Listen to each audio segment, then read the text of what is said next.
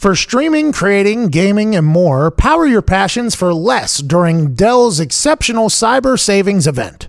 Enjoy up to $400 off stunning laptops like the XPS, along with high performance desktops and next level Alienware systems, redefining what's possible with 10th gen Intel Core processors.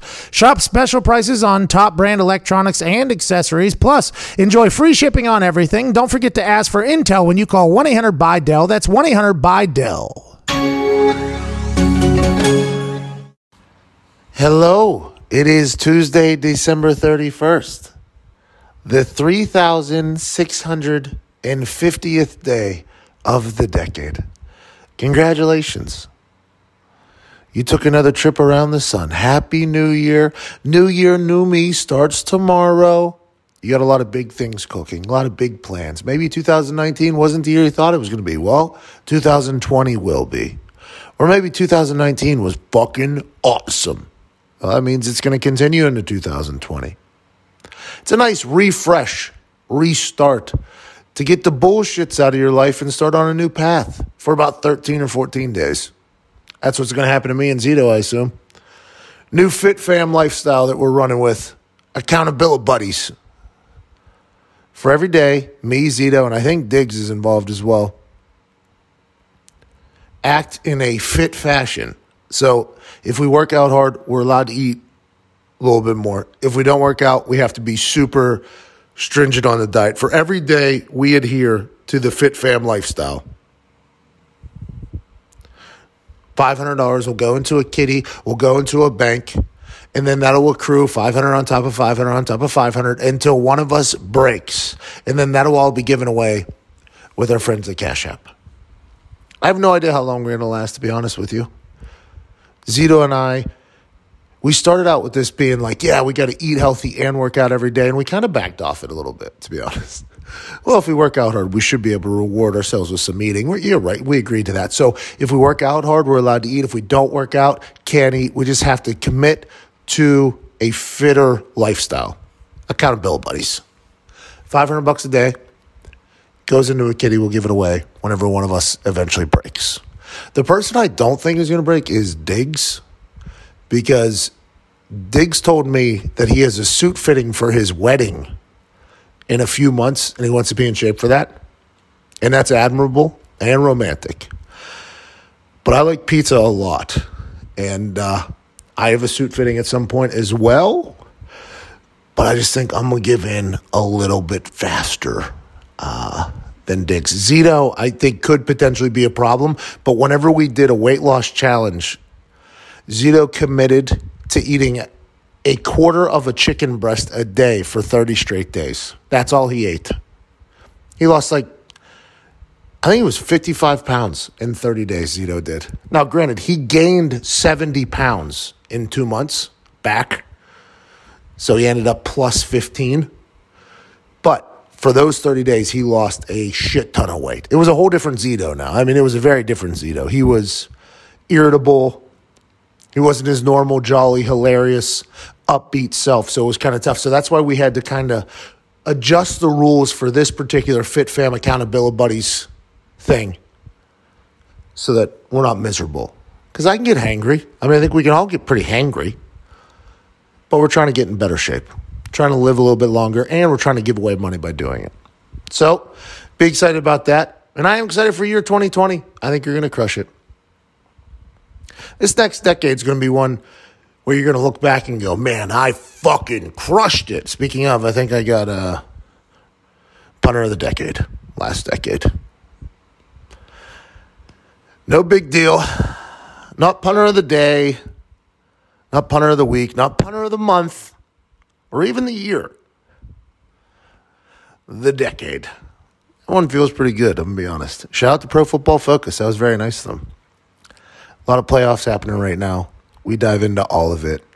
And I think there's still time to get tickets to one of the games. And if you're going to get tickets to a game, to a concert, to a comedy event, to anything that has tickets, you have to go through our friends at SeatGeek, our presenting sponsor, our first ever sponsor, our biggest sponsor, and the greatest ticket buying platform on planet Earth. And the moon. Just woke up the dogs with that one. Sounded good, babe. And the moon. SeatGeek scans all the other ticket buying platforms and make sure you're getting the best value for every ticket that you buy. And you won't get catfished. The ticket that you buy is the ticket that you get. So you can shop with some confidence out there. God damn. Can it get any better? Yes, it can. Right now, use promo code PAT. You get $10 off your first order. Promo code McAfee, get $20 off your first order. Holy shit. I know. I know. It's crazy. SeatGeek is the best. Go buy some tickets. It's a great gift. It's a new year. Go out and do something different.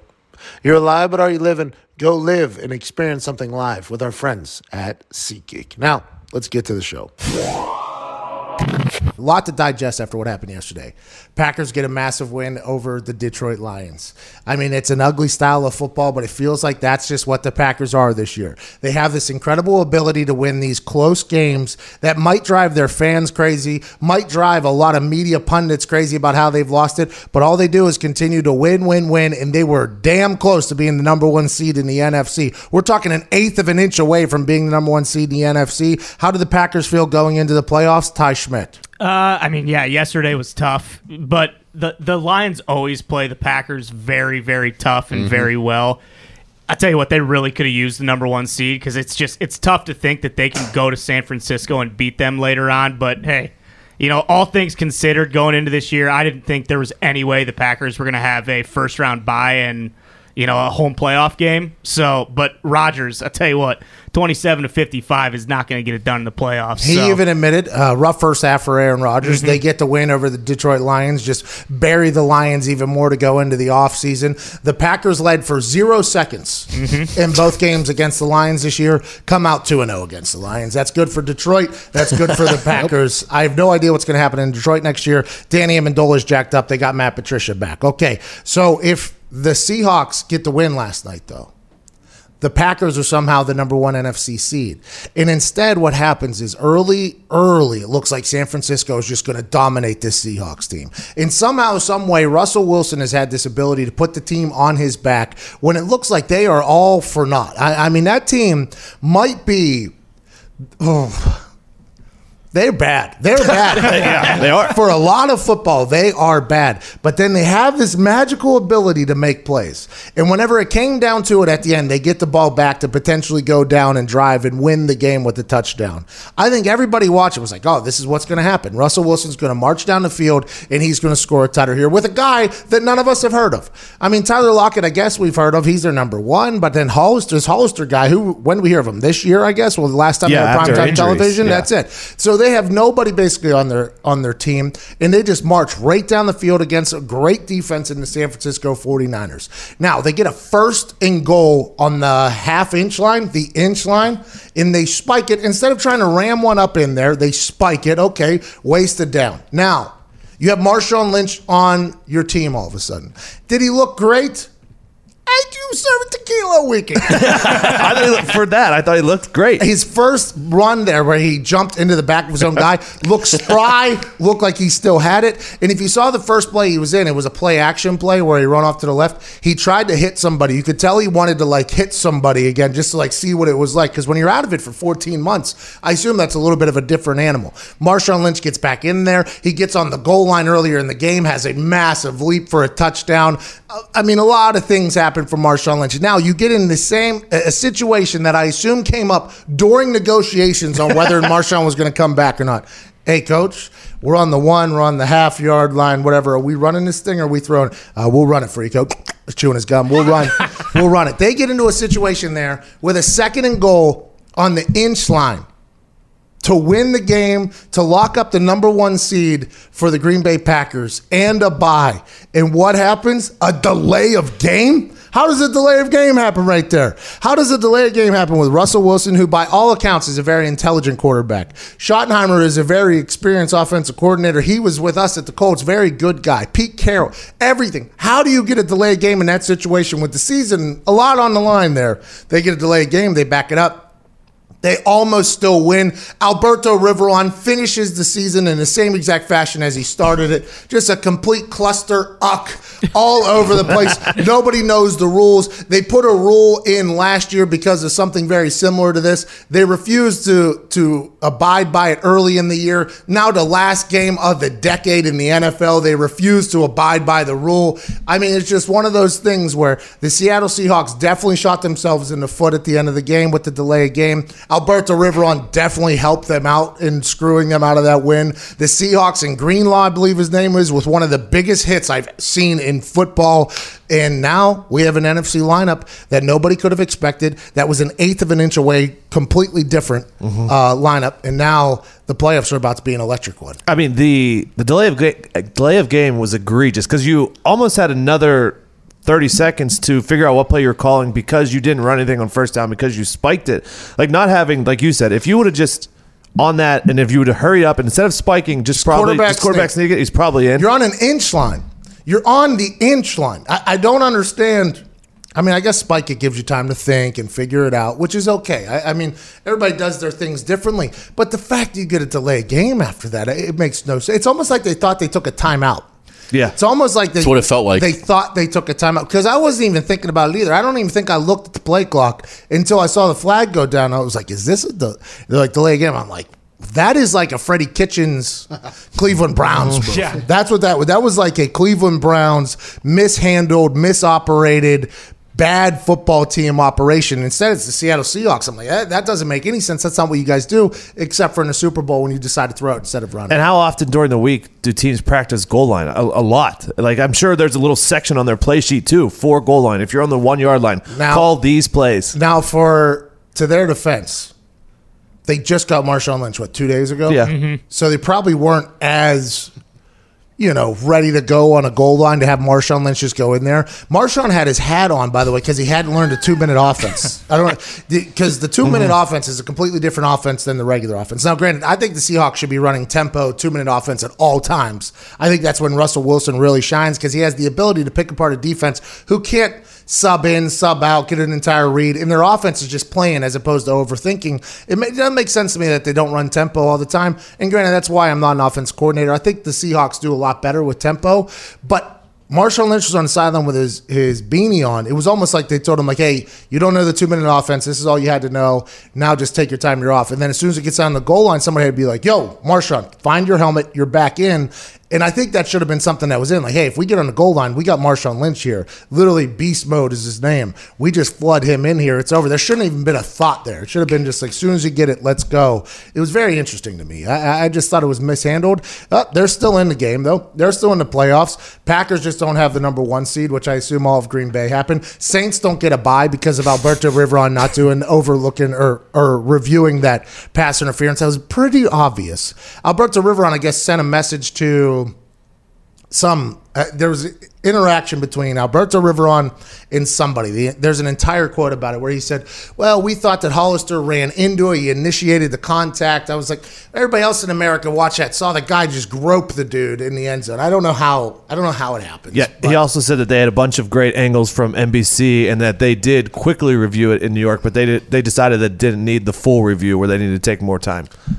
There's, there, uh, you know what? There's nothing on the line, Alberto. There's nothing on the line, Alberto Riveron. Just don't even, you know what? Don't even think about just taking another look at that because that's what the rule was put in place for. This is just another.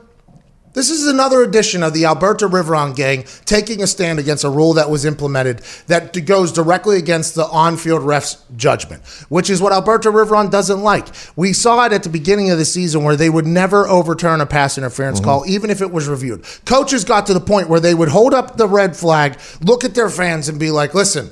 I agree with you. I'm going to challenge this, but there's no chance this gets overturned. Throws it into the ground. No chance of it overturning because Alberto Riveron took a stand early in the year that he was not going to go against the judgment of the refs on the field. He thought that this new rule that was implemented, the pass interference review, was a direct shot at the subjectivity of pass interference in the game. He, he refused to believe that this is something that was just put in place to make the game better. He stuck with it all the way through the entire season. Coaches stopped challenging it, even though the rule said you could challenge it. Coaches stopped doing it because they were wasting timeouts, wasting pivotal challenges. And here we are, last game of the decade, where it should have got called down. It should have been looked at. And instead, what do we have?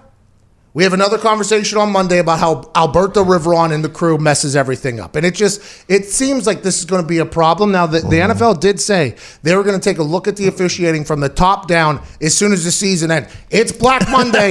the season ended. There has to be somebody that can put in there for the playoffs because we got a good playoff lineup. We got some good teams in the playoff. This is going to be a treacherous route through the NFC. The AFC, nobody has a clue what's going to happen. Is Lamar Jackson still going to stay hot? I'd assume. Are the Patriots going to be able to stop Derrick Henry, who's six foot 12, 270 pounds? Is the dynasty coming to an end? I have no idea. There's so many storylines that could possibly happen. The one that the NFL does not want to have mm-hmm. is that the refs blew it again. And that just seems to be a, a mainstay of this 2019 NFL season. I don't like it. I don't like wearing a shirt that says Alberto Riveron is the Grinch who stole football. I don't like going on on various platforms and saying Alberto Riveron, probably a good guy, completely inept at his job, but it just shows up every single week. It seems like this is the case. And in a league that makes billions and billions of dollars, it seems like this should be something that's figured out. And instead, here we are, biggest moment of the biggest game of the year. And once again, the Alberto Riveron gang screws it up. Is there any chance that this is the last we've seen of Riveron, or what do we think? I think so. I, I mean, they said they, as soon as the season ends, I would assume the NFL meant mm-hmm. as soon as the Super Bowl is over, right? Because a new season begins in March, basically, or, or April. I think it's March is the official beginning of a new NFL calendar season. So I would assume that's when it is. But they're going to have to get somebody in there who's maybe under the age of ninety, you know, that can think quick. I mean, there, there's a lot of things you have to be able to do. You have to think quick. You have to be able to know the rules inside and out. You have to, and, and I just think. I don't know who they're going to get for the gig. I, I've said this before. I've said this again. There isn't a feeder system for good refs unless Ed Hochuli decides to fornicate every single night and just recreate new children. I don't know where they're going to get good refs from because nobody wants to be a ref. I don't want to be a ref. You don't want to be a ref. Nobody wants to be a ref. Just like nobody wants to be a cop. Everybody expects cops to be these incredible humans. It's like who wants to be a cop? Nobody. People that end up having to be a cop are the people that want to be. The people that end up being refs are people that have to be a ref. It's just like I don't know how you fix it, but I do know the cameras are there to try to help, and Alberto Riveron refuses to use them. Maybe start with getting a guy who's got a little bit of humility and who doesn't mind like putting a hand up and be like, "Oh yeah, you know, I was wrong. We were wrong today." Like, No. that, I mean, that, I think that's where it starts because uh, Alberto Riveron will never do that Ever. ever. ever never ever and then like he they released that entire give and take he had with who's a pool there, there was some commentator he had a conversation with i don't know if anybody saw that you didn't see that No. oh It was, it was a pool report, so I think it was just like where all like the reporters are, are around there,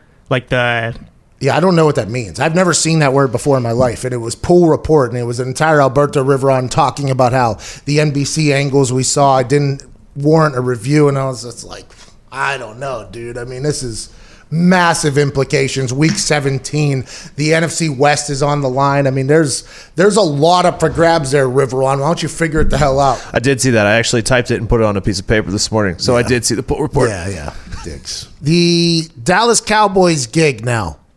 Obligatory Dallas Cowboys talk. The Dallas Cowboys gig. Jason Garrett doesn't have to be fired because his contract is up. So it's not like uh, Jerry Jones has to give a you're fired. doesn't have to do that. Just doesn't have to re-sign him, which everybody is saying is probable. Now, there's a lot of names that have been linked to this Dallas Cowboys gig. A lot of names. We even threw in there that potentially Josh McDaniels gets fired. We or not gets fired, but goes down there and takes Tom Brady with him oh. over there. That'd be wild. Then Urban Meyer's name started floating around because Urban Meyer, not only a legendary college coach, but everybody say, seems to think that he wants to tip his toes into the NFL water. Not a lot of college coaches have had success, especially those who coach in his particular fashion, but Urban Meyer seems like the type of guy who would be a nice fit with the Dallas Cowboys, other than the fact that Jerry Jones handles all personnel mm-hmm. decisions. So, could that be a problem for a guy that's used to controlling everything? I'd assume so in my eyes, the person they should hire is Lincoln Riley. Because just like Cliff Kingsbury, just like Sean McVay, just like Matt LaFleur, even these young coaches who are supposed to be these masterminds of offense, which I think Lincoln Riley can take credit for. I mean, for sure. Mm-hmm. He's done very well with numerous different quarterbacks that have transferred in there. He doesn't want to have to deal with the general manager responsibilities, anyways. He doesn't want to have to deal with all the glitz and glamour that Jerry Jones handles and what might call for, you know, an interesting personality difference with a guy who owns the team who's a billionaire making all the decisions. Lincoln Riley can come in there and just have to run the offense, run the day to day for the team. And I think what I've learned about Lincoln Riley is that his players love him. Like eh, Lincoln Riley's players mm-hmm. love him, which is something that is a big, big part of being a coach is getting your players to want to run through a wall for you. You got Dak Prescott, they're going to have to pay him. You got Ezekiel Elliott. I assume they're going to pay Amari Cooper as well. You have Gallup who's somehow playing well, Cobb who's playing well. You have a great offensive line. Lincoln Riley can go in there and get that offense rolling. Now, is the defense ready to go? I think they had some injuries, so maybe that'll be on the other side. But for me, Lincoln Riley seems like the right fit. It might not be the guy that gets hired, but in my eyes, Lincoln Riley, what more do you need to accomplish in college? Are you going to in Oklahoma keep winning until you get to the college football playoff and just get slaughtered every mm-hmm. single year? Is that what you're going to do? You have guys who've already gone to Heisman. You've been there, done that with basically everything. I think Lincoln Riley's the right hire for the Cowboys. And I have no say in this at all. Obviously, nobody does other than Jerry Jones. But I don't know why that wouldn't happen. And the more and more I think about it, the more and more I buy into it, by the way. It's not like the more and more I think about it, I'm going the other way. The more and more I think about it, like him with Dak Prescott could probably turn him into to an absolute monster, especially with the success you've seen with Kyler and with Lamar and Dak's ability not only to throw, but he's also an athlete. I think an underappreciated athlete Dak Prescott is because he's a pocket passer so much. I think Lincoln Riley can get in there and do some real work for them. I, I don't know why he wouldn't do that. I have a question for Yeah. you. Do, I saw a lot of people saying, do, do you think they take into account at all them getting their ass beat in that game? Like does That Oklahoma? make, yeah, yeah. Does that make It's you? all like- recruiting. I, I think everybody knows that it's recruiting. Mm-hmm. I, I think that's the thing about college football that I've learned through our what one year now in the college football world is there's some teams that just got dudes, and whenever you go down on the field and you look at one side and then you look at the other side, you're like. Damn, this looks like this looks like some men over here, and this looks like some children over here. Now, granted, this team might have great scheme and they might be buying in more, so they might beat the team of athletes. But I think whenever you look at what LSU has versus what Oklahoma was able to have now, is does that fall on Lincoln Riley for not being able to recruit like that? Potentially. Oklahoma's a massive name. Big 12 is a big conference. So maybe it is his fault for not getting the same type of dudes that the SEC guys are getting. But for me, I think getting them into the college football playoff with the teams that he has, I think is more than enough to warrant a fact that, hey, this guy, his strategy, his scheme on the offensive side would be a good NFL coach. I don't know how he runs the day to day. I think he is respected and appreciated by his players, which I like a lot. But for me, I think he's the right answer. And I think, well, if you're Lincoln Riley, what do you want to do? You want to keep just getting blown out? Is that what you want to do? I don't know. I, I, how much more do you want? How much more can he accomplish at college at Oklahoma? I, unless he takes one of those schools, big time schools in the SEC or Ohio State gig, or I guess Clemson now. What's the next step for him in college? I don't know what it is. But I think in the NFL, the next step for him could be hey, I could ride this train of innovation that everybody's doing in the NFL right now and really maybe take that next step. And if you win with the Dallas Cowboys, just like if you win in any place that has a cult legion like fan base, you're a hero forever. And I think Lincoln Riley could be a guy that could go in there and win. Yeah, I, I think right now would be a great time for, if I was a Riley to make the jump as well because Oklahoma is a blue blood school. And if you keep getting beat like this in the college football playoffs, just like it happened to Bob Stoops, like you could get so far and It'll then turn. Yeah, they're going to start turning on you. But so like right now, How many times? How many times, Lincoln? Yeah, you can get us to the dance, but you can't move your feet.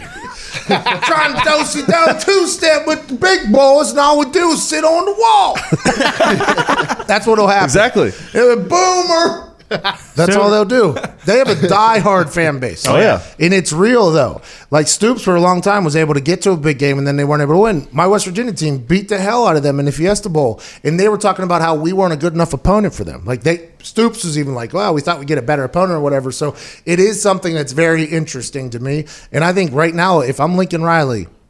I'm very proud of the accomplishments that I've done in Oklahoma. I, I assume is very proud of what he's done. Mm-hmm. And it's going to be tough for any of these college coaches to turn their back on their players. I think when we talked to Norvell last week or two weeks ago, when he talked about how he had to address the team that he was going to Florida State, how that was the hardest conversation he's ever had because he recruited those kids there. He had that entire moment with them.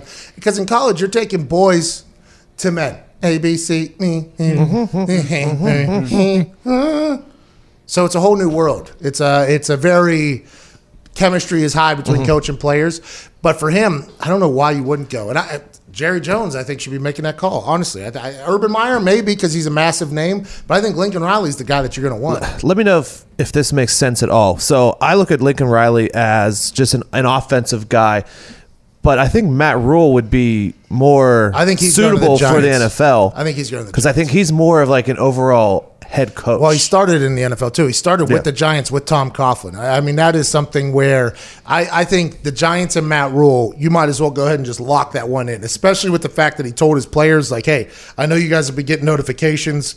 I want to address this with you up front. I am listening to NFL calls. I have to, basically, is what he said. It would be dumb not to. And from what it sounds like, all the Baylor Bears players were like, hey, we appreciated his honesty with us. We appreciated the fact that he has done a lot for us. He said he'll always be by our side. And I think they're proud of almost their coach getting this opportunity to go to the NFL. Just like Baylor players would be proud to go to the NFL. I think the way Matt Rhule has handled it with his players, who, by the way, aren't transfers, I think the thing Matt Rhule was most proud about with how much success they had is there was all homegrown guys that worked very hard, that they coached up. And I think his players saying to him, like, hey, it's okay. We understand. That's probably a massive weight lifted off of Matt Rhule's shoulders. But let's assume Matt Rhule ends up at the Giants. Let's assume that he ends up, and this is not me talking to Matt Rhule, although I would consider him a friend of this show. I think he's going to end up at the Giants just because it's a coming full circle situation. And that team over there has some things that you would want in a team.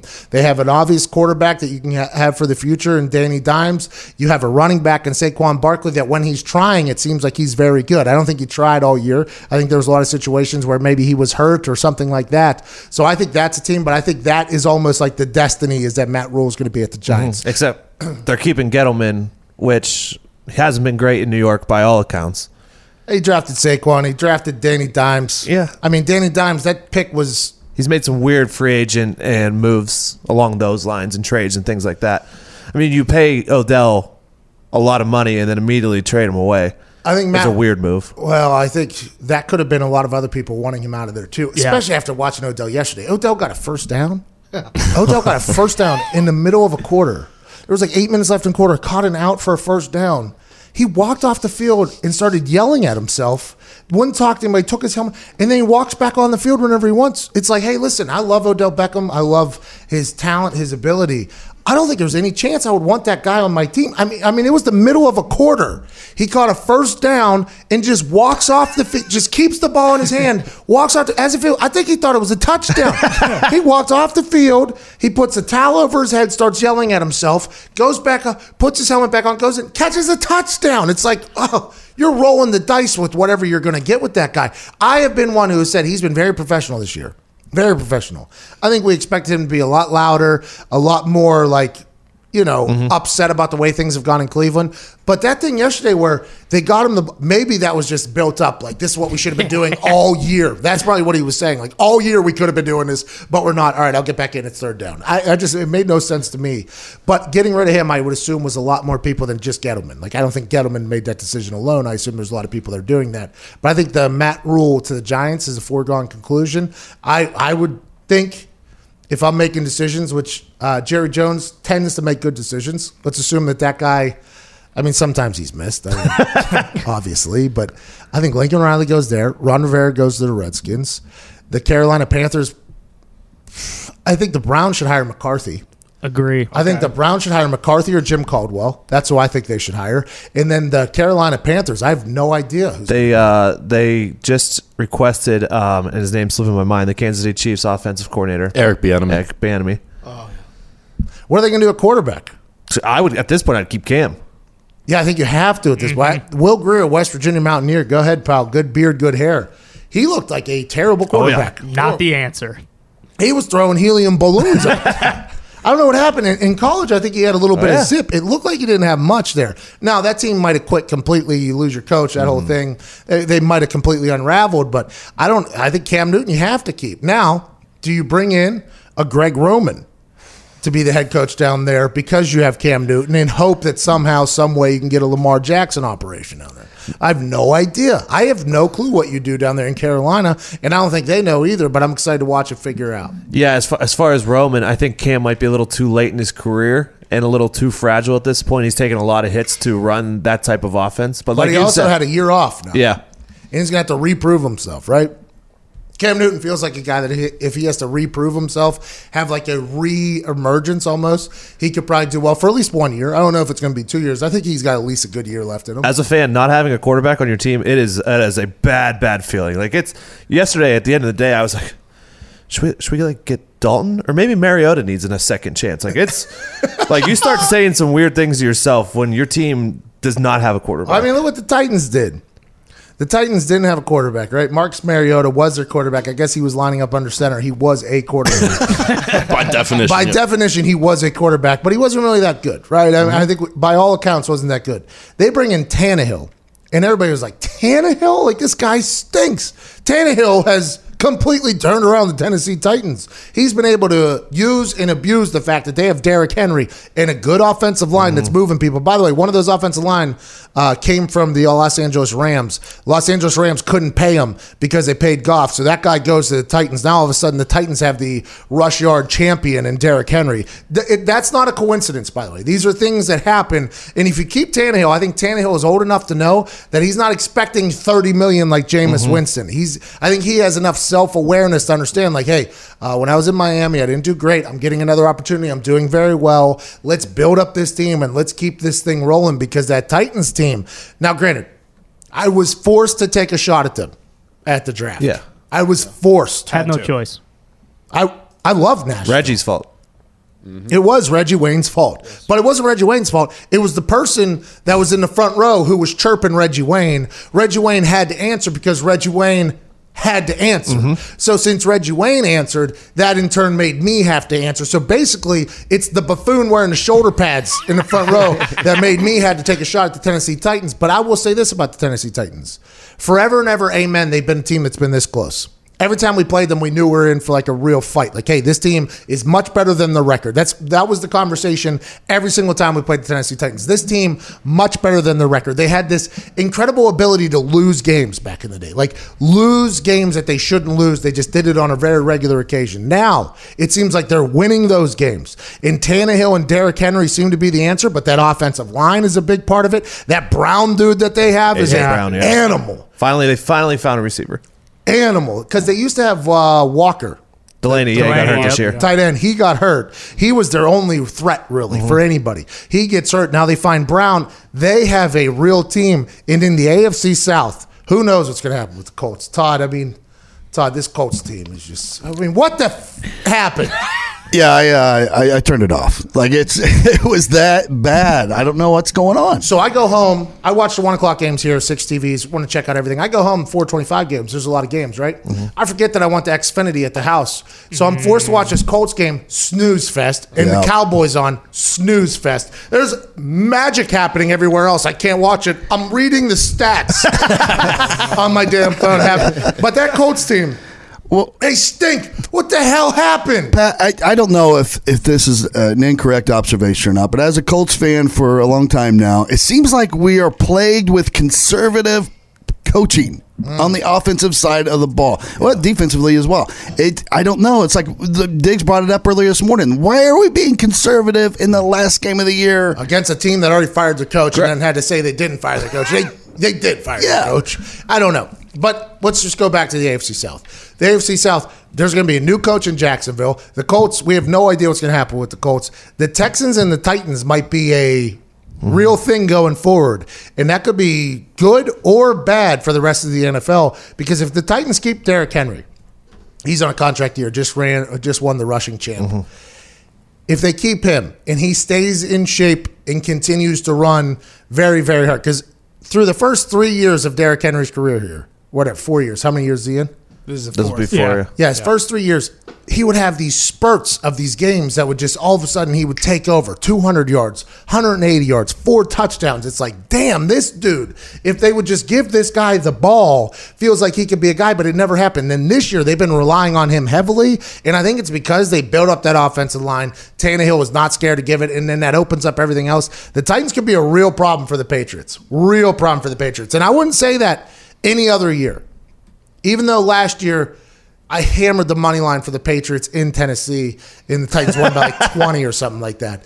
But for me, that's a team that can travel with that offensive line and run game. The defense is hungry, and Vrabel, he knows. Mhm. Vrabel knows what's going on up there. Is this the end of a dynasty? Is this the end? Is this the thing that people have called for for the last five years, the last 10 years? Everybody said there's no way they can continue to be this good. Is this the end in wild card weekend 2019 season that the Patriots, who just got done losing to Ryan Fitzmagic, which, hey, can't blame them. Ryan Fitzmagic can beat anybody on any given day. He'll mess around and win some games. But is Mike Vrabel in the Tennessee Titans the end of the dynasty that sends Josh McDaniels to coach somewhere else and Tom Brady to go play somewhere else, Connor? We are going to find out, but, but absolutely not. I mean, let's be real here. You said it. It's been five to ten years. Everyone's been Every, calling for five to ten. I was still playing. Everybody was like, "It's over." It was like, eh, "I don't think so."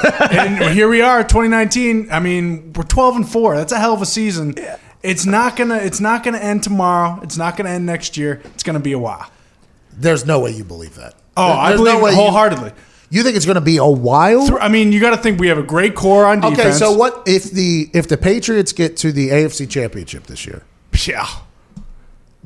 Sounds like, by the way, by all accounts, by everybody talking, sounds like that's going to be very difficult to do. Very difficult. If they get there, does the dynasty still remain? Is it still like, yeah, we had a good year? Or does the Patriots have to get to the Super Bowl for the Patriots fans and for everybody else to be like, eh, dynasty's over? Like, what, you know what I mean? If they lose this weekend, everybody's going to be like, it's over.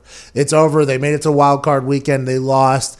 Uh, Tom Brady's contract's up. Nobody knows what's going to happen. The world will be like, it's over, it's over, it's over. They win, then they win the divisional round somehow. Probably have to go to Kansas City. Then if they if they get another win in Kansas City like they did last year with Dee Ford lining up off sides, and then they get to the Super Bowl and lose, I think everybody be like, Dynasty still happens, still the AFC champions. If they don't win the AFC though, I think you're gonna hear everybody be like, Dynasty's over. It's done. Eh, Nobody knows what's gonna happen next year. Yeah, but we've we've lost that game before, you know, and come back from it. You, if you remember 2015, we missed an extra point to lose to Peyton Manning in the Broncos. People thought the dynasty was over then. Came back, won two more Super That was Bowls. Peyton Manning, the Broncos. That was not Ryan Fitzpatrick and the number five overall draft pick. What's Miami the difference? Dolphins. What's the difference when we're thinking about this week 17? They have never Fitzmagic? lost to it like this in a team in a must-win game when they have to win in Week 17, which know- doesn't happen very often. They've never lost a game you like you this. know what I think? I think that the Patriots are so good at being focused on the task at hand that they didn't even know that they potentially were going to lose the bye week.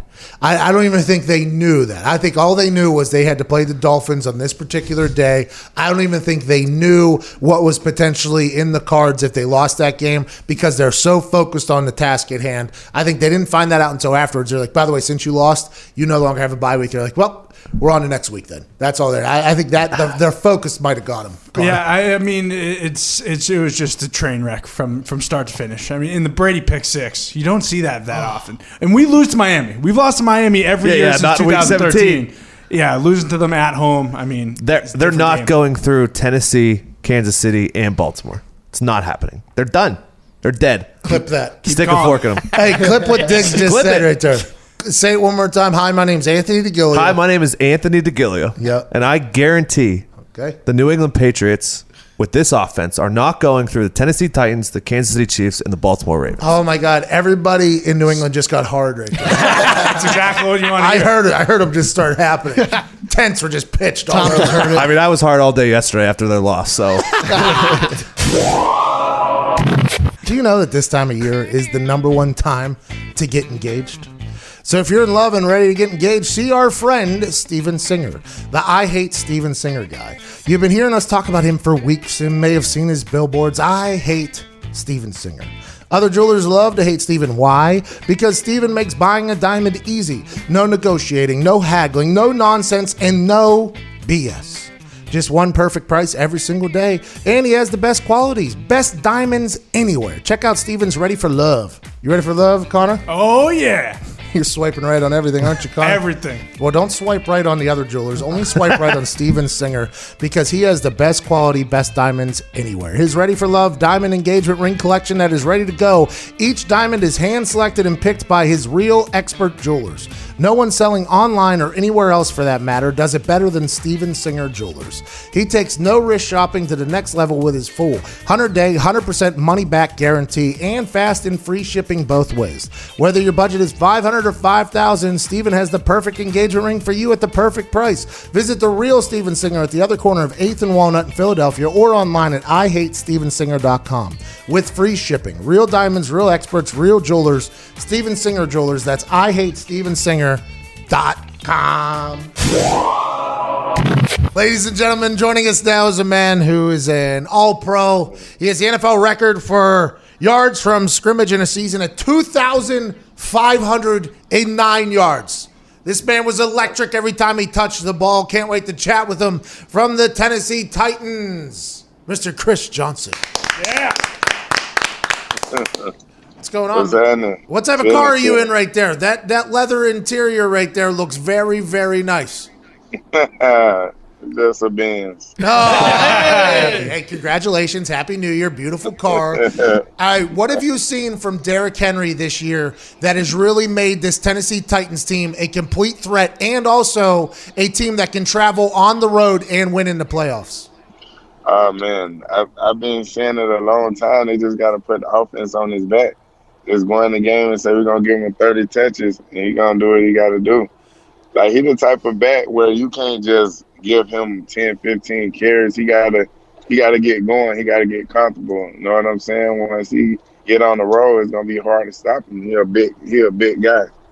Okay, so I've always wondered about this where they have like two running backs or three running backs and they try to give him the ball like every once in a while. We had Frank Gore on our team and they were trying to manage his reps. But Frank Gore was like, no, no, I need the ball so I can keep going. I can't be splitting reps. Is that a real thing for running backs that, you know, even those one yard runs or minus one yard runs, that's all helping build towards later in the game? Yeah, it builds confidence, and once like it, the word that the running back uses, um, you want to get in your groove. And it's hard to get in your groove when the first quarter you might get three carries, second quarter you might get five carries, and then you look up and then it's the game is over and you probably got 10, 12 carries.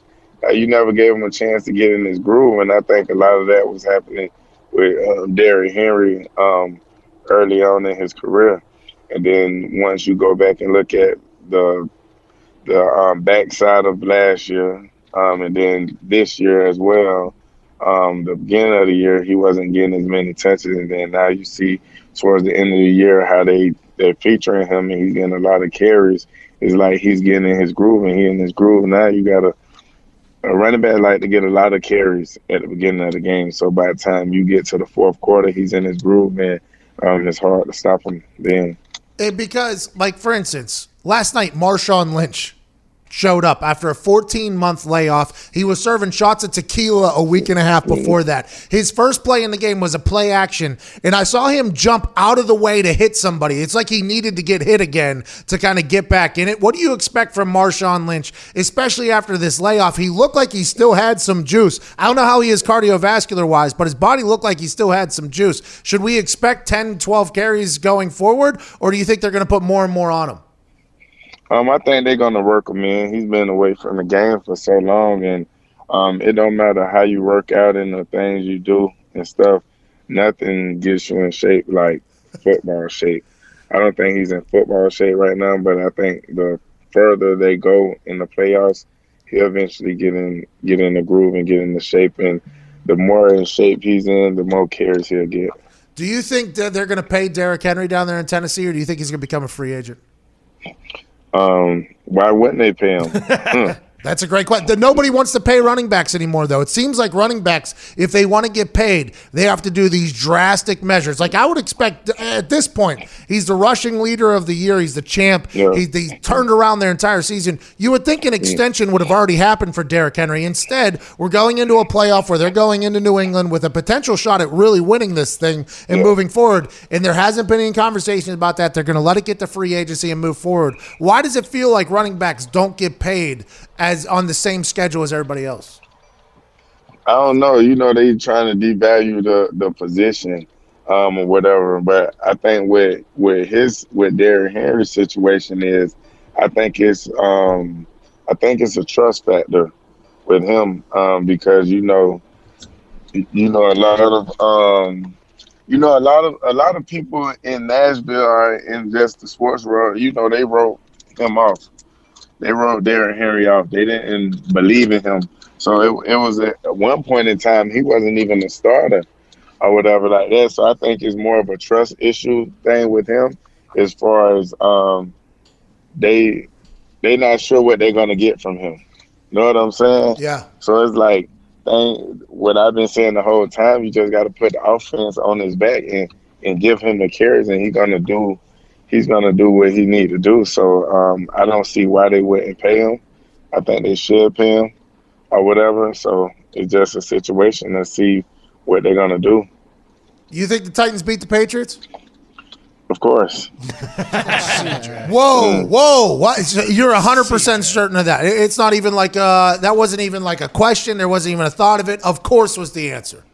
Of course, we owe them one. I still remember last time we played down there, and they it was like probably like fifty to zip in the third quarter. That happened to a lot of us. CJ. Hey, that happened to a lot of us up there in New England.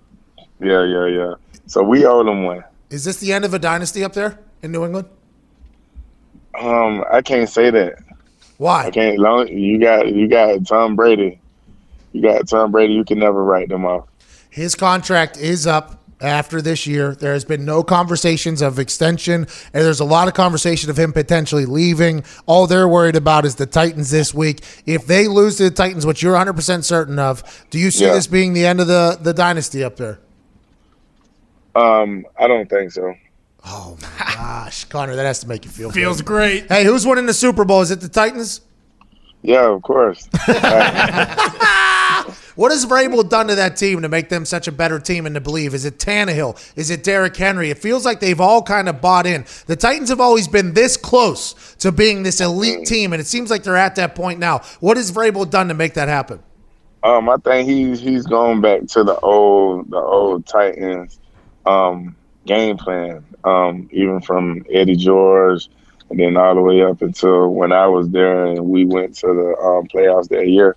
Great defense and running the ball. Um, a lot of things that they was doing um, at the beginning of the year, they was trying to throw the ball a lot and do a lot of different things, and then it's like now they back to the old ways. We going we're gonna give Derrick Henry, the ball 25 times, and we're gonna play good defense. Well, I can't wait to see what happens in New England.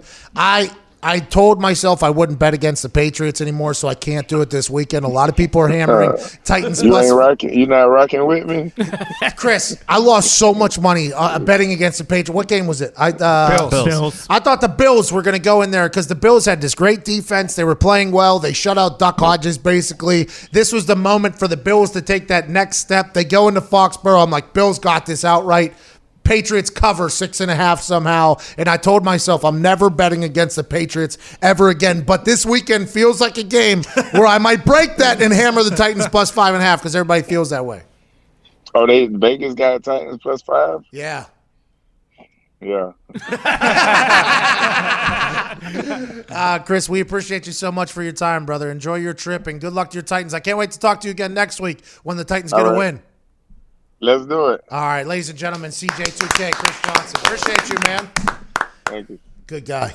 Smart man. Hell of a football player. 2,509 Absurd. yards. It's a lot. 2,509 yards in one season. Imagine your body running nine yards. Now run, imagine running 509 yards.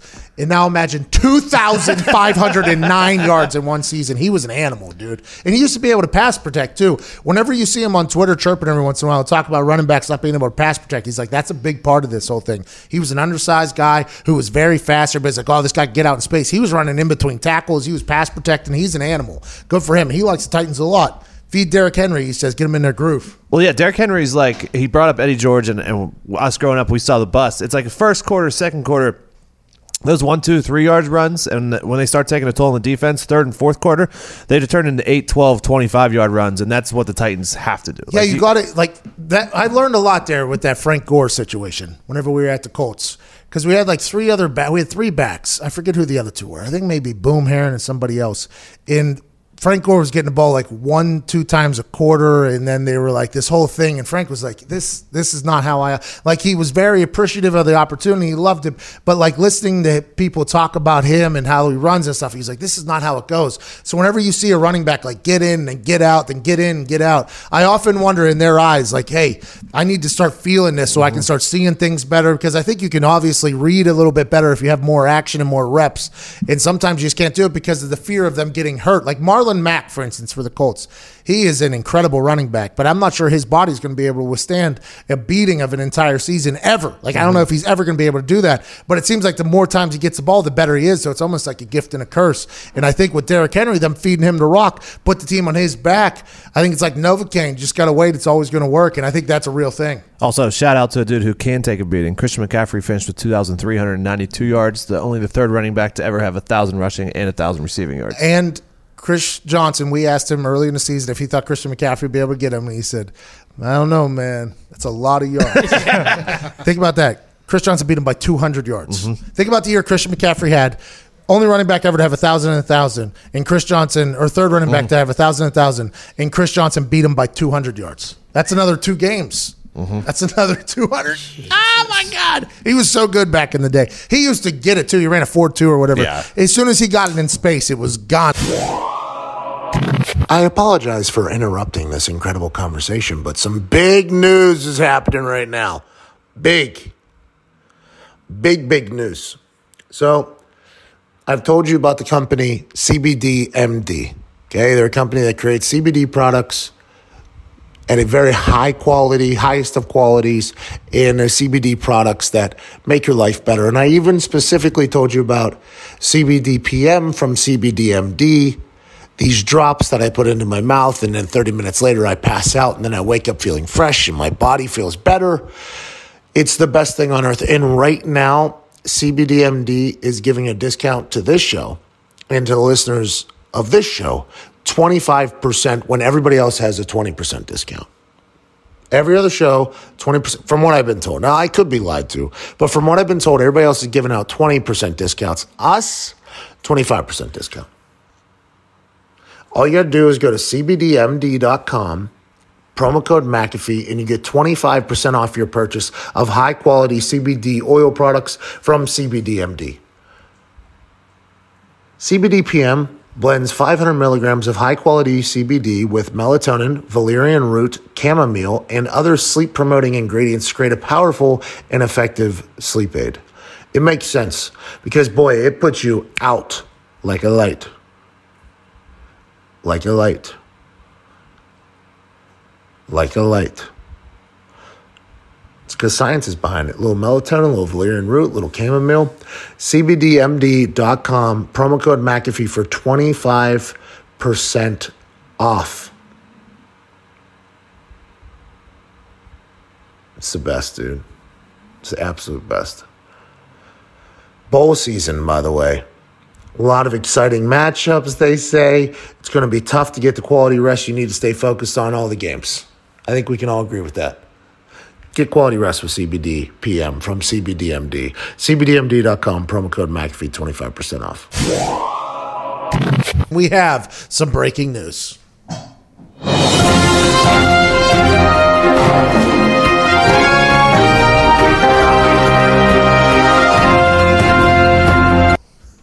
The video play. uh, breaking news, Diggs. Just tweeted from Adam Schefter. The two final and prime candidates, it seems, for the Giants head coaching job will be Baylor head coach Matt Rhule and Patriots offense coordinator, coordinator Josh McDaniels. Okay, so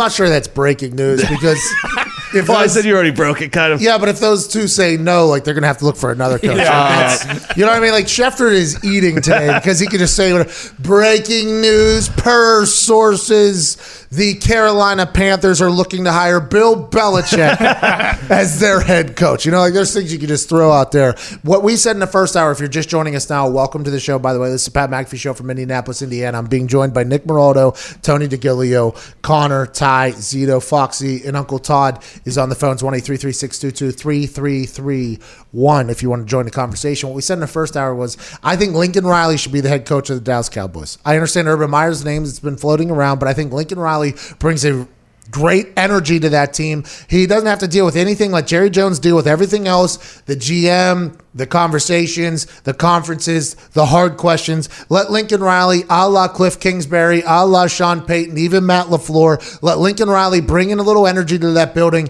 utilize Dak Prescott, Amari Cooper, Cobb, Gallup, that offensive line, Ezekiel Elliott, and kind of make them a top tier offense. Not like they weren't this year, but just a weapon every single game. Bring in a very experienced defensive coordinator. I don't know who that is. Maybe it's the dude from uh, from uh, Cleveland. Is it Pettine in Cleveland? No, he's in Green He's in Bay. Green Bay.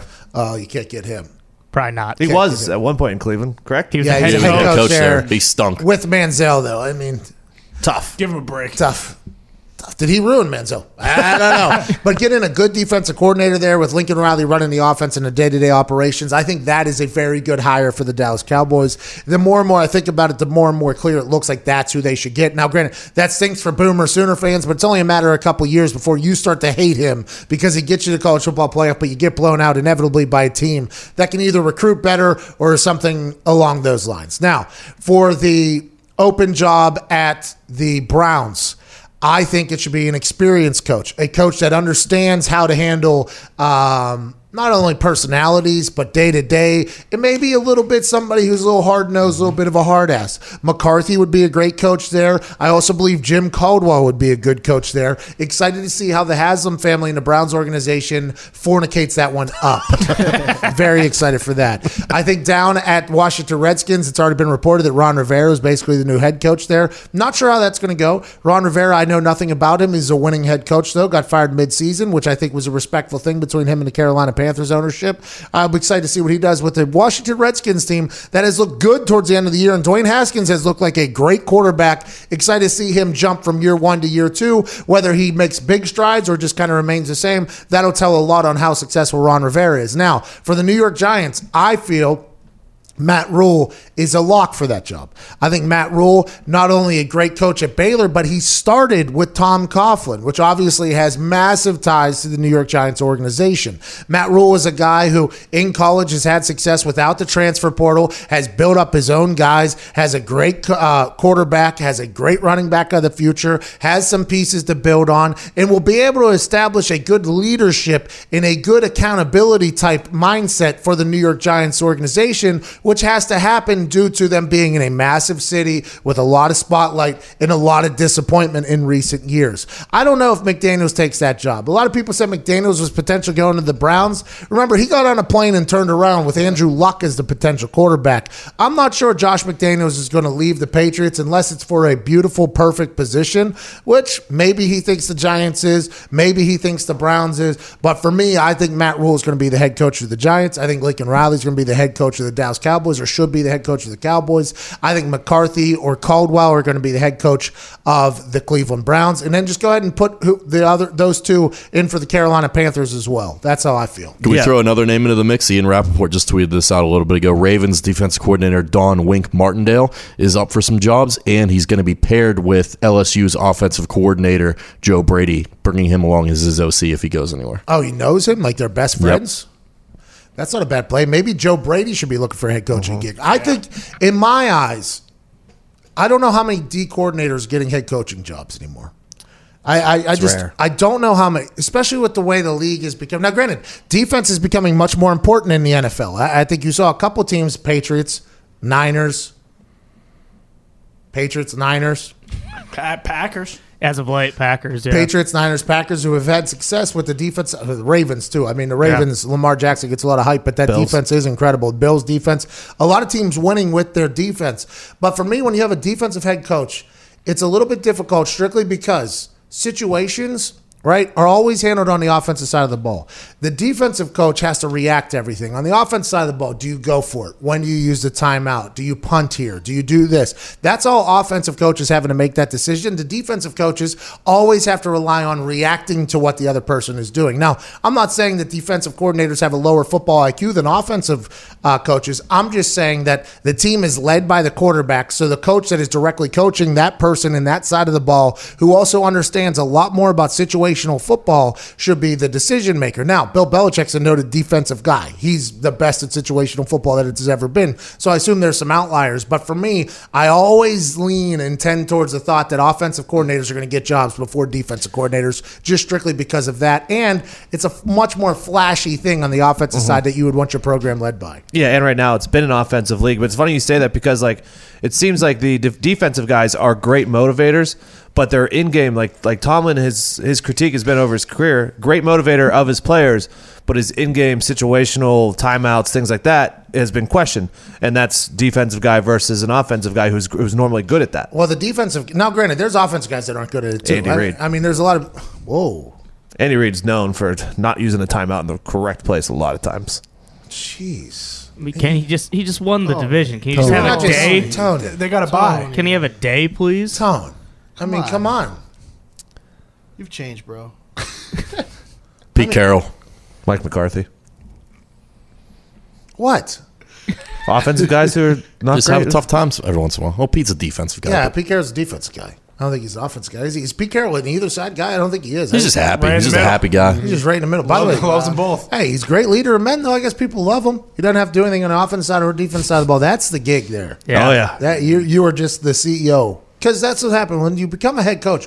You become a CEO. A lot more things start falling to your desk than you could imagine. You know, whether it's tweets that a punter sent out, you have to deal with. You have to deal with all this other stuff, day to day schedule. There's a lot more to it. And in my eyes, I just feel like the offensive coordinator is always going to get the favor over a defensive coordinator, just because there's a lot that goes into it. And situational football is a real thing. Mm-hmm. Well, and I look at like a guy like Vic Fangio too, who like was one of the hottest names because the Bears defense was so good last year. He goes to Denver. Granted, they didn't have a quarterback. Hey, they got like, one now. They do. They oh, do. So, but you know, is he the guy to to you know kind of like guide Drew Lock through that process? I guess we'll see. But you know, I think Yeah, you're right. because the quarterback is your team. Right. You go as the quarterback goes. I mean, that's just the way the NFL is and always will be. You, you can have a great defense. That's beautiful.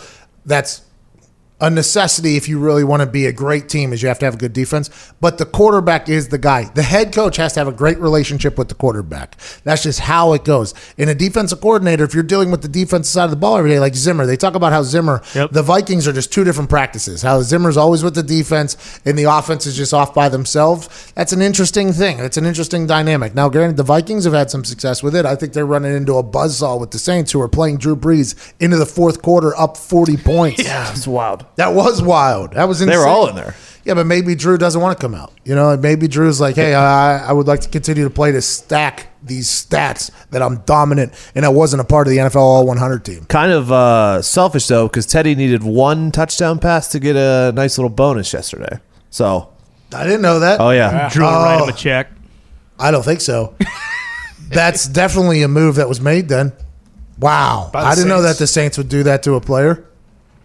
Oh, no. two hundred fifty thousand dollar bonus if he throws ten touchdowns on the season. He had nine. Oh, oh jeez. I mean, they were up. They were up thirty Hey, five I got questions. at half. They were up thirty five at half. Did half. Sean Payton do that on purpose so Teddy Bridgewater wouldn't get his bonus? I've seen players get pulled at particular times because they had to have a percentage of plays played and they miss out on a bonus by like four plays. It's the nature of the beast. It's a bad business. Hey, that's bad business. That'll come back and get you. You know how it'll get you? Pass interference call in the end zone. so you don't get a bad week. You don't get a bye week. That's karma right there. That's not good. Maybe that's why Teddy said, I'm gone. Maybe this is why Teddy will leave. I'd sign him. Where you would? Yeah. Behind Ben? Yeah. Oh, Tone. Tone. Tone. What do you mean? Already, Tony? No, your Tony. eyes said that you would start Teddy Bridgewater over Ben Roethlisberger. Your eyes said it. He's not going to sit for. He can go anywhere he wants to start. He's not going to sit for a year behind Ben. Not anywhere, but there's going to be a lot of options for him. Uh, this is big news right here. Um, Breaking news? uh, yeah, we could call it breaking news. Oh, Wait, you gotta wait for it. We gotta dig into a file. There we go. Oh, oh, oh, yep. Oh.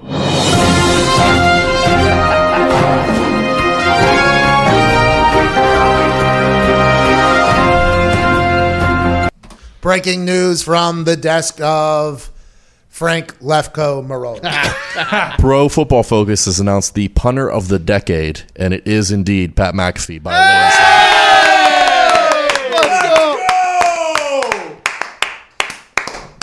Stand up, take a bow. Take a bow. Come on,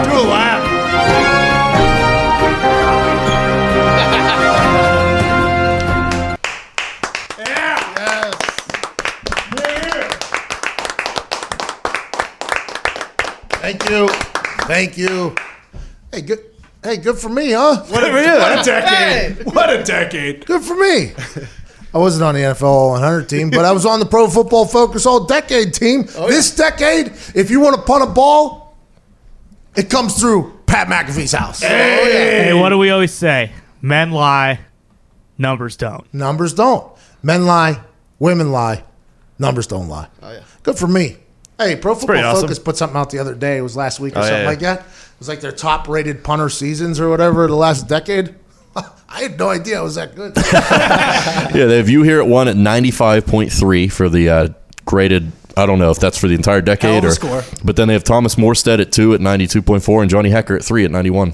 Good guys. These guys are all pretty good. Ah, feels good. Let's get to a break. Hey, the uh, Browns have uh, requested to interview Ravens OC Greg Roman for their head coach. Yeah, that's what I'm saying now. Now that's look out for Greg Roman potentially going to the Panthers with Cam Newton.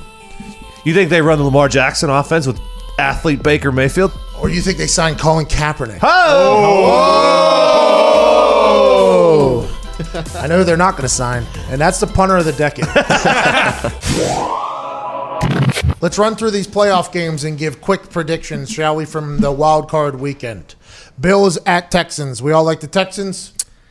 Yes. I think so, Yeah, yeah. You like the Texans, unless the Bills can show up. When we watched the Bills do to Duck Hodges, an undefeated quarterback at the time, I don't think is what we're going to see now. I think the Texans at home with J.J. Watt returning like a Marshawn Lynch type boost could be a massive thing. But the Texans have faltered in playoffs in the past, so it wouldn't put it past them. Maybe lean Texans because of experience. Josh Allen Bills are not this young team. They're not used to being in the playoffs. Hmm, true. Yeah, but the Bills did beat the Dolphins this year, so you gotta, you gotta think they're pretty hot right now. Okay, let's go to that. Titans at Patriots. Everybody likes the Titans. I do.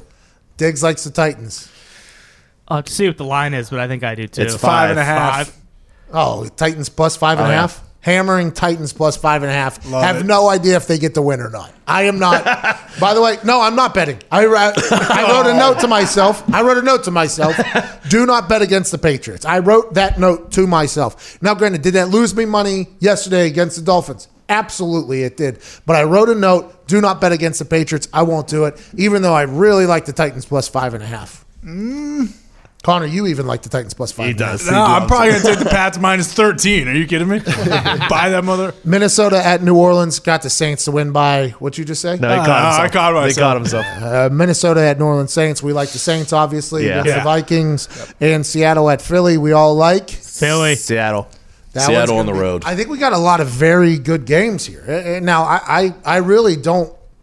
Like Philadelphia won the NFC East, which everybody called a sham because Philadelphia's playing with I think like their 90th and 98th guys Correct. on their roster from injuries. I think a lot of credit needs to be said about Carson Wentz and Doug Pederson being able to win with all of their players being hurt. A lot of other teams rely on the excuse that their good players got hurt. The Philadelphia Eagles, now granted they are in a terrible division with terrible football teams, still being able to win in the ways that they've been able to win with the playmakers that they haven't had is something that is impressive. You listen to Dan Orlovsky talk about Carson Wentz. Dan Orlovsky, by all accounts, has a good brain. The man is a smart man. He wears weird glasses and says a lot of dumb things at sometimes, but he's a very smart man, and he's taking a stand for Carson Wentz for a reason. Carson Wentz is a good football player. Do they have enough, though, to win in the playoffs? I'm not 100% sure. I think Seattle Seahawks are a good matchup for them because the Seahawks always are ugly too. Like you never uh-huh. know what you're going to expect with them. They seem to not have a lot of weapons. I'll be excited to see who wins that game. Both of them lose in the next round no matter what. Yeah. Carson Wentz, first quarterback to throw for over a thousand yards and not have any of his receivers over 500 yards.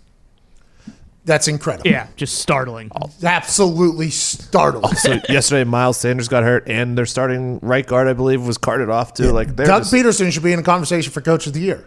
Now it's going to Harbaugh, obviously, Yeah. for what happened with them and how good they've been. But there's some people that should be in conversation for being able to win without players because there's a lot of coaches that rely on their players getting hurt to expand or to get another year. Basically, they're like, uh, you know what? We get another shot with a full roster, we'll be good next year. Oh, we get another shot with a full roster, we'll be good next year. Where these guys are like, hey, listen, I don't give a damn who we have. We're going to go out there and win a game. Doug Pederson's been able to do that with the handsome ginger Carson Wentz, who was almost photographed nude in a locker room. oh, oh. close. close. A lot of thigh. A lot of thigh. A lot of upper body. A lot of thigh. Been there, done that. I wonder if that media person is going to get fined 15 grand for that and shunned from the organization. I wonder if that's going to happen. I don't know. We're right in the middle of bowl Oh, yeah. season. Right in the middle of it. We're right in the middle of it. Dead smack. But it's not just any bowl season. It is the biggest and best bowl season of all time. And you know why? Because Cheez It is now the official snack of bowl season. Yes, Cheez It, the cheesy, crunchy, satisfying snack, is proud to be an official sponsor of the college football playoff. But Cheez It didn't stop there. Cheez It also made its way out to the desert for the Cheez It Bowl, where we saw the Cougars from Washington State take on the Falcons from the Air Force Academy. And man, did we have fun, didn't we, Foxy? Yes, sir. The Air Force Academy was stumbling, fumbling, bumbling all over the field. Nine minute drives, 22 minute drives, it felt like. the Washington State Cougars just couldn't get out of their own way, and the Air Force Falcons took advantage of that. Got a chance to see Mike Leach in person. Handsome guy. Didn't get to meet him like handshake meet him, but you get it, you got it. We sat in a story and a half Cheez It box with a group of great men. Yes, sir. The sweepstakes winners were incredible, and then we had some veterans with us too that won from Vet Tix some tickets to sit in the box with us. Good, best part of the entire trip was the humans that we were sitting with in that box. I agree. And you also caught a pass from Ryan Leaf. Ryan Leaf down the sideline, Still got it? Got Toe- both, got both feet in. both too. feet in too. Yeah. not enough being talked about that. Double tap. There was another one a little low, slipped off my fingertips. We didn't post it because that's what the internet's for. I was the master of cheese. Obviously, we all know that. And even though the 2019 Cheez It Bowl is over, the fun doesn't stop thanks to Cheez It. Cheez It is the perfect snap to watch the re- snack to watch the rest of the bowl games with. So do your taste buds a favor and go get yourself a box of Cheez It snacks. Cheez It, the official sponsor of the college football playoff. Let's talk about the college football playoff. Any chance Clemson stops LSU? Uh, No way. No. I don't think so. No way. I think they might score more than them, but I don't think they're stopping them. More than who? LSU. Oh, you think Clemson's going to win? I do. Real Tony. Tony. I thought Ohio State would have been a better matchup for LSU personally. I don't think the Clemson matchup with LSU is a good one, but boy, you think the Clemson's going to beat LSU right there? I do.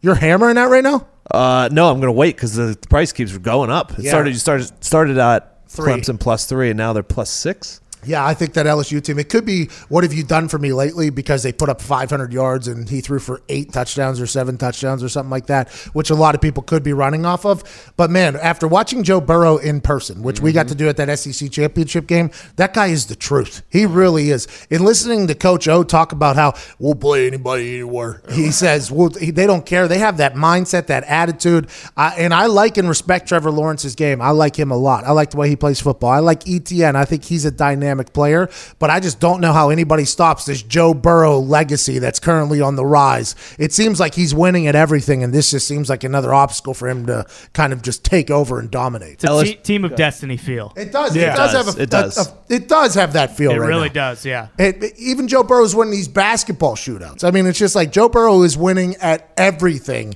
I don't know how Clemson stops him, but I'll be interested to see what Dabo Swinney puts together. Uh, because like Al- LSU and Alabama this year was 46-41. I could see it s- being somewhere around that. And else, there's no reason that Clemson can't in a high scoring that high scoring It's of a in game. Louisiana too, isn't it? Yeah, it's in New Orleans. That was in Bryant Denny or whatever. That was Yeah. in, that was in Alabama. That Yeah. game that you're talking about. There's gonna be a lot of Cajuns in It's gonna be like seventy five percent LSU fans. At sure. least. At least maybe 80-20 there. Clemson travels though. We are out there, a lot of orange out there. There was. Clemson fans travel because their team is damn good. I don't know how you stop Joe Burrow though. I'm excited to watch Dabo Swinney and Clemson try to figure it out. They got dudes on that team. I'm excited to watch them try to figure it out. But boy, I don't know how LSU gets stopped this year. Yeah, because they have two incredible wide receivers. do stop them. I think you just it's a shootout. And you hopefully Clemson can score more, like like earlier with Ole Miss and how many points You and yards what, they put up on Hey, D. Trevor Lawrence can run. Oh yeah. Hey, he can run. Now, did they figure out their problem they had with John Rice Plumley, that LSU defense? Mm-hmm. I think so. I think Fields wasn't as mobile as people could have thought he was, or the run game wasn't. But Trevor Lawrence on that run, where he looked like he was running 22 miles an hour, he's six foot six, 220, and he can run like that and make every throw. There's general managers all around the oh. NFL that are just salivating watching him play. But I just don't know how you stop Joe Burrow this year. It, it does seem like a team of destiny, which a lot of people say isn't true. It works in everything. team of does. destiny works in everything. Yep. I'm That- excited for it. I'm when very this- excited for yeah, it. Yeah, me too. January 13th. There'll 13th. be a lot of eyes on that game. a lot of eyes on the megacast. All right. That was the last show of the year, of the decade. Probably should have done a best of, but we didn't have enough time to prepare. Uh, we'll get you next year. I hope you enjoyed it. Coaching carousel is insane. Some of the things I enjoyed, though, I should talk about this, I believe. I mean, 2019 was a year that changed just about everything in my life. Got a chance to work with ESPN a little bit. Shout out to the Brazos belly flop on college game day. Pretty massive moment. Also, the first time I've really been underwater since I popped my eardrum. My junior year of college. Happy that worked out well. It was cold as a dickens. It was a good time. Something funny back there? Cold as the Dickens. It was chilly. You just got to put that big paw up, though. Oh, sick 'em bears. What else happened in 2019? Got a chance to go down to uh, the Super Bowl. Met Tim Tebow for the first time. The classic. He drives a golf ball. Ty Schmit drops a Jesus. And right on cue, Tebow says, Loves you. Magical moment. Loved everything about that. That was in 2019. Got a chance to do a lot of work with WWE, even commentated SmackDown one time. SmackDown on Fox. In a sleeveless hoodie. Nobody could have ever predicted that. Nobody. Big thanks to WWE. Big thanks to ESPN. Big thanks to Westwood One for putting me on the air. Big thanks to The Zone for building us a studio. Big thanks to my fiance for being awesome. Oh, yeah, we got engaged in 20 2019. Obviously, I remember that. I was saving it for last. You always save the best for last. So before we get to that, big thanks to everybody that listens to this, everybody that's ever been a guest on this. And man, I'm loving life. And I can't thank you enough for riding along with us. 2019 is a year I'll remember forever because I got engaged. I got engaged. That's why. And uh, I appreciate you all so much. Hashtag engaged. Hashtag engaged. Send your favorite photo of 2019. I'm giving away a bunch of shit on Twitter. Hashtag engaged Pat Sam. No, engaged Sam Pat. Engaged Samantha Patrick. Engaged Sammy Lynn. engaged. All right, here it is. You use hashtag they got engaged. hashtag they got engaged. Send your favorite photo, video, clip, whatever from 2019. I'm giving out a bunch of shit all day on the Twitter. I can't wait to hear from you. You're the best. Happy New Year. Ty, play some independent music. Val, will you stop snoring? Please. It's Valerie's birthday. Happy birthday, Valerie. Also, Florida's up 17 14 over Virginia in this Orange Bowl. Congrats to the Gators. Just jinxed them. Congrats to the Cavaliers. All right, hashtag they got engaged. Ty, play some independent music.